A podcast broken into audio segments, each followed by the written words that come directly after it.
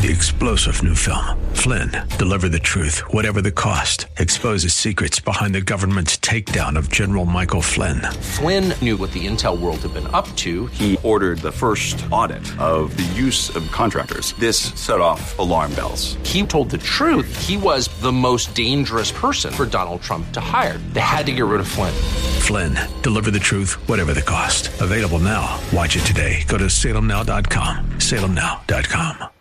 The views and opinions expressed by Rob Black and his guests are not necessarily those of KDOW or its management owners or advertisers and should not be construed as legal tax or investment advice. Always consult with the appropriate advisor before making any investment or financial planning decision. Welcome in. Rob Black and your money. I'm Rob Black talking all things financial money, investing and more. Thanks for listening to the show. It's been an interesting week with a lot of volatility. I don't know if we're going to remember much of the volatility in 5, 10, 15, 20 years from now, unless it was the week that led to the week that became the month of the major correction or something along those lines. August and September tend to be the weaker months on the calendar year. Nothing really to get upset about, nothing to get stressed about. Um, we've had a good year. Corrections are normal and healthy, but the volatility did pick up, but I know it feels a bit like a roller coaster. Let's bring on John Dobos.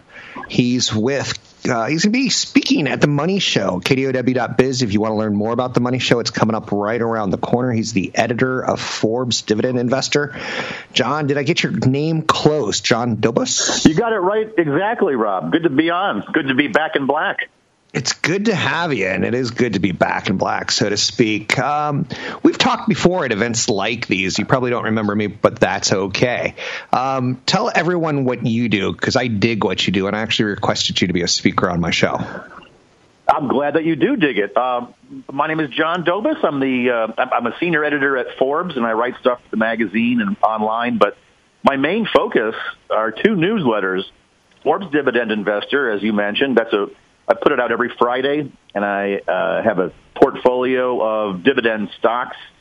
Um, the criteria that I consider, I'm looking for cheap stocks that can afford to keep on paying dividends, essentially. So I'm looking at things that trade less dearly than they have on average for the past five years on five metrics, price to earnings, price to sales, price to book value, price to cash flow, and enterprise value to EBITDA, which enterprise value, as a lot of your listeners know, is just the market cap plus the debt of a company.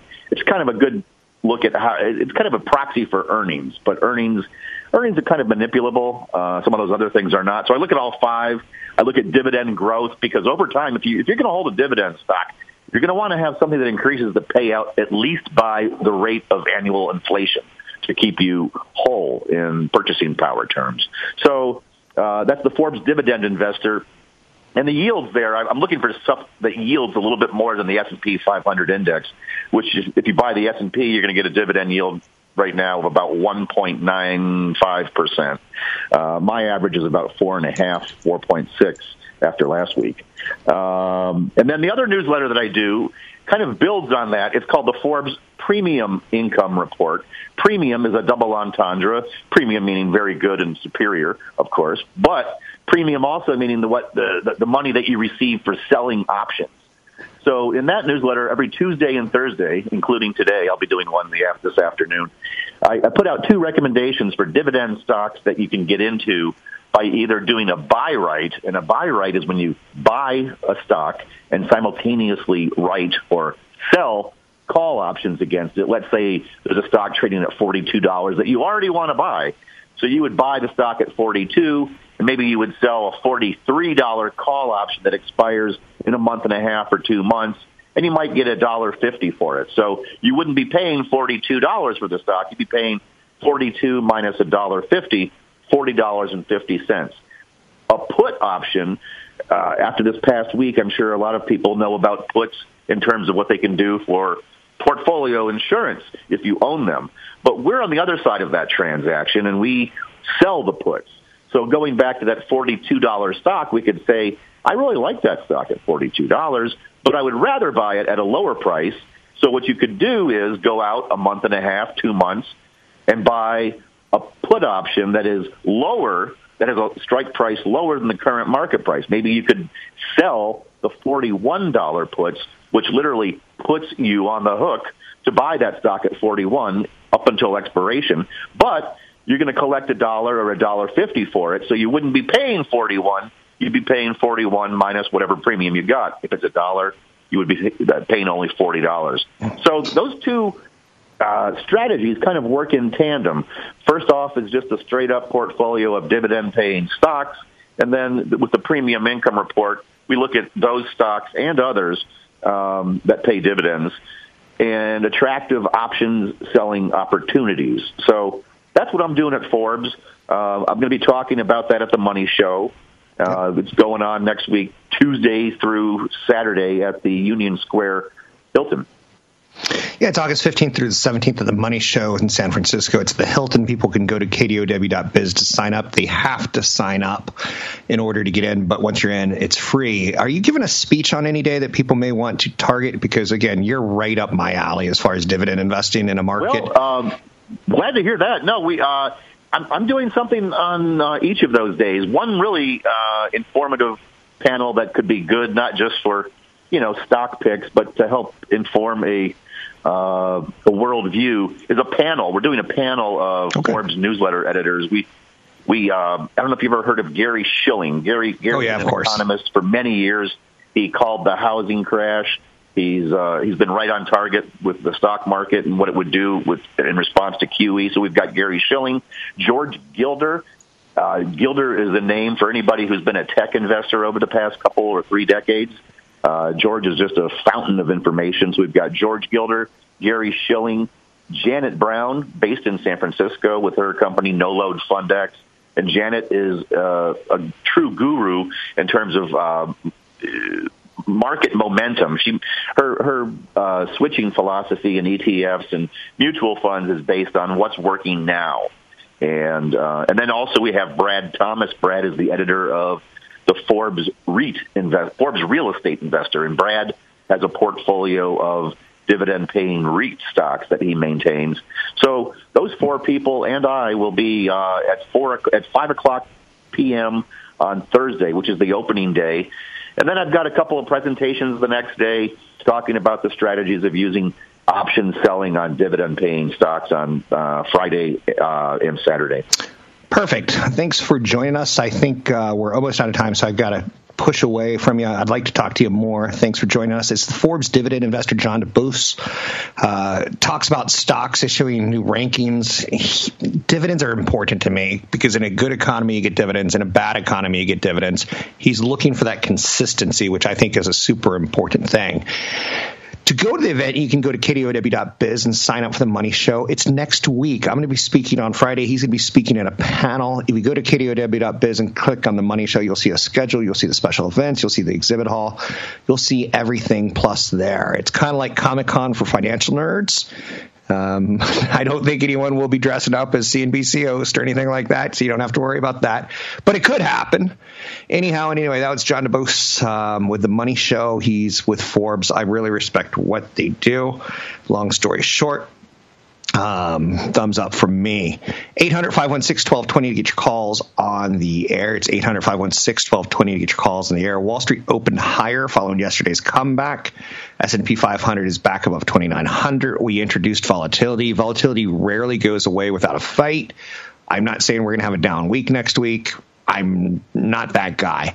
What I am saying is it's going to be interesting because that volatility spike typically leads to something short term on the downside followed by long term on the slightly upside. Um, it shakes some, some weaker hands out of investing. I'm Rob Black, talking all things financial, money, investing, and more. Find me online at Rob Black Show, Twitter, Rob Black Show, YouTube, Rob Black Show. Want the podcast with music? Find the link to the other version of the podcast by going to Rob Black's Twitter. His handle is at Rob Black Show. Listen to Rob Black and Your Money weekday mornings, 7 to 9 on AM 1220 KDOW. Waiting for you to. You and I both spent, no, no, you and I spent our whole life, our whole life, like, I want to own a home. I want to be like my mom and dad. But now uh, the kids beneath us are like, I don't need to own a home. I can go from apartment to apartment. Um, for example, I had a friend who lived in the Bay Area. Um, she was friends with Joe Cannon from the MLS uh, San Jose Earthquakes. Goalie, I think. Maybe. Keeper. Uh, keeper of the year twice for the MLS. Good friend of mine. Nice guy. Good family. Good Bay Area family. Long term Bay Area family. But he had a friend who was a female who She lived in San Francisco. The next thing you know, she's living with five people in San Francisco. The next thing you know, she's living with a couple people in Palo Alto. Now she's living out in Breckenridge. Next, you, like she likes that mobility. You think that's kind of like the mobility of people not having cars? They also don't have. They also use Uber Eats because they don't have a car to go to dinner. So they they get meal services brought into them. A lot of specialized like it's not what you and I grew up with. Well, it's it's. I don't want to say it's uh, well. It is a trend. I will say that, and it is not just tied towards millennials, although they are leading their you know the pack uh, when that's concerned. You know, they like oh. the mobility. They they like the um, the amenities that are around places that are, are quite honestly too expensive for them to buy. So and it's convenient to jobs. It's convenient to all those other, um, you know, restaurants and bars and clubs and um, theaters that they all like to go to. Um, and we see a lot of the urban environments right now. I can give you an example. I just took a, fa- a vacation, came back, and my sprinkler had an issue. So for seven days, it was flooding my yard. Right? You have a landlord. You call your your your landlord. It's his problem, not your problem. Yeah. And I think that's modern convenience. It, but it goes into car sharing. It goes into food sharing. It goes not food sharing, but you and I at one point in time, like, hey, let's go to Safeway tonight and get groceries for the week. Um, that's kind of fading a little bit. Let's let's have Safeway bring it to us. I'll, I'll so be, it's a trend of we don't have to own a house. I'll be interesting. It'll be interesting to see how long this trend goes because what we're seeing are are a lot of people moving across the United States to places that are what considered affordable. So you might see it kind of slowly trickle away from like the Bay Area to places like the Austins and maybe even parts of Utah and Denver and so on, where there is affordable housing. And, and you know, right now they may need that mobility. So we're going to see millennials, we, we see more millennials living at home yeah. nowadays. Um, it's in fact the highest percentage we've ever seen. I think it's like 35 or 60 something percent of like males between a certain age are living at home. And, and we're going to see this kind of trend of looking for affordable housing. And then eventually it'll figure itself out. And places like uh, uh companies will move to a place like Austin. And, and will it be the chicken or the egg? Putting down roots, reasons to buy a home. Right. If I'm a millennial right now and I'm not, I'd be like, I want to see every major city in the United States because I hear once you have a job, you're going to work 30 years in it and you're never going to leave and it's going to be miserable. I, I, I, wouldn't buy a house. Maybe I'd buy an investment house or a rental house that I can say I own, like I did with North Carolina Raleigh. Um, I knew I was going to move. I knew I was going to live there. Its sole purpose was to be a, I'm not putting down roots. It was just extra income that I could throw, extra equity I could throw over there putting down roots, pretty good reason to own a house. Yeah, we're actually that that exact scenario is what we're seeing more often is, is people that know they're going to be moving or they know that they are never going to afford or they just can't really get that commitment and they have some money and they're looking at other, you know they've maxed out their 401k they're looking for other write-offs they are doing that they're buying investment property and but they can stay mobile you have a child and one of the things you want to do is find your perfect community before he gets too old so that he can grow up with roots and a community I get it. Mm. I think millennials will have the same thing. I don't think that millennials should own a home at this point in time. As real estate prices have gone up, interest has gone up. Uh, they should save money for a home. They should maybe consider investment property kind of as, hey, I got real estate going, but I'm renting. But then again, another reason to own a home is you get tired of giving equity, your cash flow to a landlord. And sometimes they don't upgrade the property, and that, that's a frustration. Um, it's nice that when it's their problem, yeah, but, it's. I've actually. I recently talked to somebody who lives in San Diego, and they said, you know, it's the rents are going up so high right now. It actually makes more sense to buy, and that, that's when you're a renter and you go, why am I giving away money to my landlord when I could buy and, and give myself the money? Um, but that makes like, people crazy. It, it drives it. it. drives them crazy, and that's actually a stat. You can go to like Zillow and or Redfin. You can look at all of these stats. Where is it make more sense to buy than it, it does to uh, to rent. And you know, and then you can do the little buy versus rent calculator. I can tell you, you need to keep this house for so many years before it breaks even. You know, and, and it makes see, sense. I don't see renting as throwing away money. Do you? It can be. It can be. That's right. It can be if you're not able to save money. If the rents are too high and you're not saving any money for a possible house, for example. No one would ever call money that you spend on food a waste. Like you have to have energy. You have to have a place to live. I, I actually own a home, so uh, but I don't see renting as uh, it's when it's an enormous paycheck. I get it, um, but when I was renting, I was much more willing to sacrifice and live in smaller places, dirtier places with more roommates per se. When I'm owning, I I get that luxury of not to. Um, so I think the three reasons to own a home right now, in my mind, is putting down roots for a family and community. There's something to be said about community, but also there's something to be said to go on a lot of vacations and not having to own a house. Um, building equity, I think is a great thing. Um, You know, I showed someone in the Acorns app yesterday, and they were wowed. In two months, I've saved six hundred dollars by basically just rounding up my purchases. I've built equity by rounding up. You can build equity by paying yourself rent. I get it, and I think the ability to do what you want with your space. Yep. You've got, you know, if you have a landlord, you may have like mangy carpets and you don't want your kid on a mangy carpet. You don't want your wife on a mangy carpet. On occasion, you want to make out with your wife while watching Love Boat on the carpet. And then you smell the carpet. You're like, oh, the moment's gone. so you get rug burn from getting back up. Cause, And and or you can just say we're going to replace this carpet. Right. And you don't want to do it if it's rental. Yeah. So those are the reasons to own. I don't think you have to own. There's not going to be, St. Peter's not going to say to you one day, let's check your list on getting into heaven. Did you ever kill a kid and hide him on a train track? No. Good. Good. Millennials have actually made it pretty cool to be renters. Um, and Yeah. and that's yet- a well said. they they have and they've made that a trend. They've made it pretty hip. And then they have those little scooters, and they drive around town going, Ah, the scooters. Vespas. Joe, I'm hip. Joe, I rent. Joe, I've got a scarf on and it's warm outside. Joe. Anyhow, it's cool to rent. It's okay. There's no, you're not going to be judged by in heaven if you own a property or not. You can find Tony at bayarealoansource.com. That's bayarealoansource.com. You can find me at robblackshow.com and on YouTube, Rob Black Show, if you want to see what my greasy face looks like. Catch Rob Black and Rob Black and Your Money live on the Bay Area airwaves, weekday mornings from 7 to 9 on AM 1220 KDOW and streaming live on the KDOW radio app or KDOW.biz. Good morning. Welcome in. Welcome along for the ride, I suppose. Update today. Yesterday we were down and we were kind of fought back. Fight your way back. I don't know if you remember that horrible, awful song, but for some reason I certainly do. Um, gosh, where do we even start today? So we're at the very, very tail end of earnings season at this point in time. There's going to be a big gap between now and next earnings season. It's going to be 90 days, but it's going to be 90 days with a lot of conjecture about China. And I feel like we're getting toyed with. Do you agree? Um, what I say with by getting toyed with, it feels like some days the president sends out advisors say, well, we're, we're having constructive talks. And the other days it's like, but we're far away apart.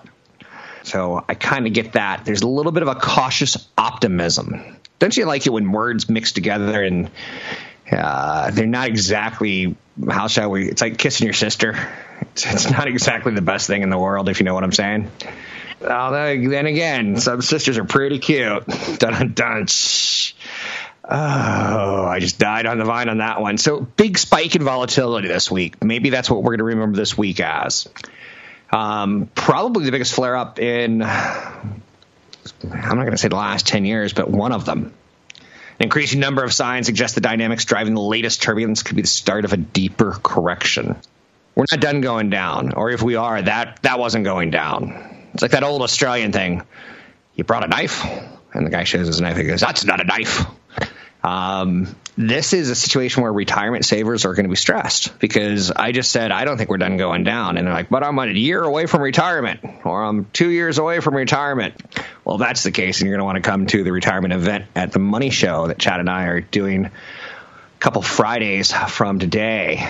Learn more at newfocusfinancial.com or kdow.biz under the Money Show. You do have to sign up to go. Um, global stocks sold off on Monday after Beijing devalued the the yuan, and that was kind of a, latest salvo. I hate using military terms for financial issues, but it is what it is. So you get President Donald Trump's latest tariff. You get the Beijing devaluing the yuan.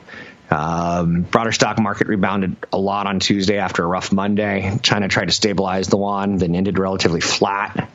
And that's that's good and bad. If the yuan was really going lower on market forces, then trying to stabilize it is artificial. And it's the little boy who put his thumb in the dam who turns out to be you know super gluing it, only to find out that super glue doesn't last forever. So we don't really want currency manipulators either on the positive or the negative side. The reminder right now is that stocks can be volatile. I'm not saying we're in for a correction. I'm not saying, oh no, it's all over. I'm just saying that they can be uh, volatile. You got to keep some peace of mind. So, one thing that I don't do is move a lot of investments into gold. I get it. if you're at an all-time high and you think we're due for a 30% correction, I get putting some of your money in, in safe havens. I get it if you can predict and see a nuclear bomb landing in Washington D.C. I get it. I get the idea why you would want gold, but it's not for me. It plays into fear too much, and maybe I'm that's the pride before the fall, but it plays into fear too much. Most investors need to keep some money in stocks to meet their income needs in retirement, so you can't sell everything and you know having a buffer of three years of income in cash and bonds to provide peace of mind during a market turmoil should make you feel a little bit better. Maybe you need more than that to feel even better. Better cash balance intact. Um, is kind of a strategy that you should have. So I don't have enough cash in my portfolio. If we went down 30, 40, 50%, I'd kick myself in the hiney, if you know what I'm saying. yeah, that, that, that's about what it sounds like. I've got one of those rubbery heinies so, and if you're freaked out by market volatility, for goodness sake, seek professional help. Um, CFP Chad Burton, NewFocusFinancial.com. Lyft is up today. They beat top and bottom line expectations, and they seem to be doing well. We don't know. We're going to learn more about Uber today, but it seems to be how shall we say? Oh, good gosh, it's it's a good thing going on domestically. Monster Beverage came up short of expectations. Are we past the Monster Beverage craze where you'd go to a bar and you'd get like a, you know, a, a monster drink on top of vodka and you'd like, woo, I'm going to stay up all night long. Are we past that? It feels 15 years ago but I'm not sure. I'm not a monster beverage drinker. And I always think at some point in time they, they should be acquired by a bigger company like a Pepsi or Coca Cola.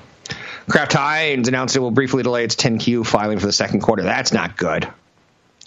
Its first half results came up short of revenue expectations. When you cut, when you delay a public filing, eh, I'm not going to say it's bad. I'm going to say it, it's it's something is not hitting smoothly.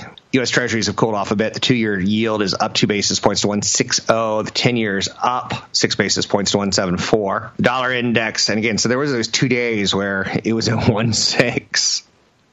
165, 1.6, 165, and now it's back to 174.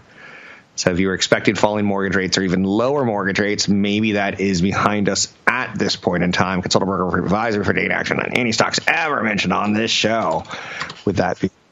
that's right. Um, Dow opens higher as bond yields rebounded. Maybe cooler heads prevailed. Kraft shares tumble after delaying that 10Q. I guess the takeaway of this segment is delaying your 10Q is not seen as a positive. Broadcom is close to buying Symantec's enterprise business, which I don't understand. It's sometimes I see mergers or acquisitions in this case, and it just makes me uh, scratch my head a bit. Roku is a runaway train. Runaway train never coming back. One array train on a one way twack. So I heard the lead singer of that band. Um, I don't even know who they are, but I heard he got beat up at a concert. I just find that funny. I was like, that's not what you expected going to work today. I'm going to go sing songs and get beat up. Roku reported second quarter results that surpassed analyst expectations. They have reached 30.5 million active users. Their numbers are impressive. Um, while waiting for the Apple TV to mature, I went with Roku as my streaming device, and I like it. Uh, it's not perfect. I'd rather have it built into the TV.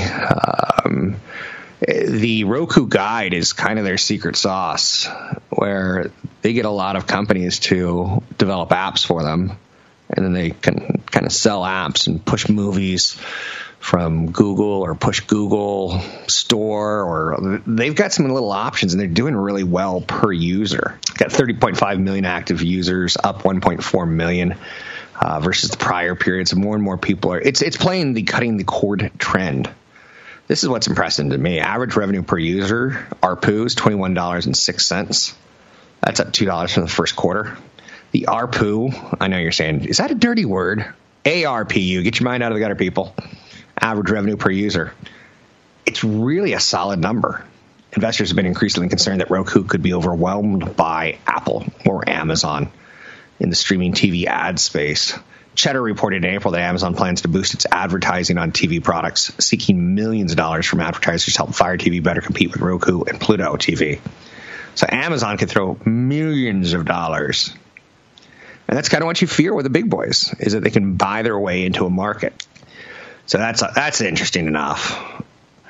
Rosenblatt, an analyst, said Roku's latest quarter results prove that it has been able to withstand the pressures from competitors. I wonder what's next. They've got a Roku HD 4K streaming box. They've got the sticks. They've got the software being built into TVs. I, to me, at some point, maybe an acquisition by Amazon or by Apple, maybe Microsoft. Not not immediately. And again, they're not saying anything about that. I don't know anything that you don't, but they're going to be helped when Disney and NBC Universal launch streaming apps. So, because when you sign up for Disney or NBC Universal, you'll they Roku will probably get a cut of that action. I don't even want to talk Kraft Heinz.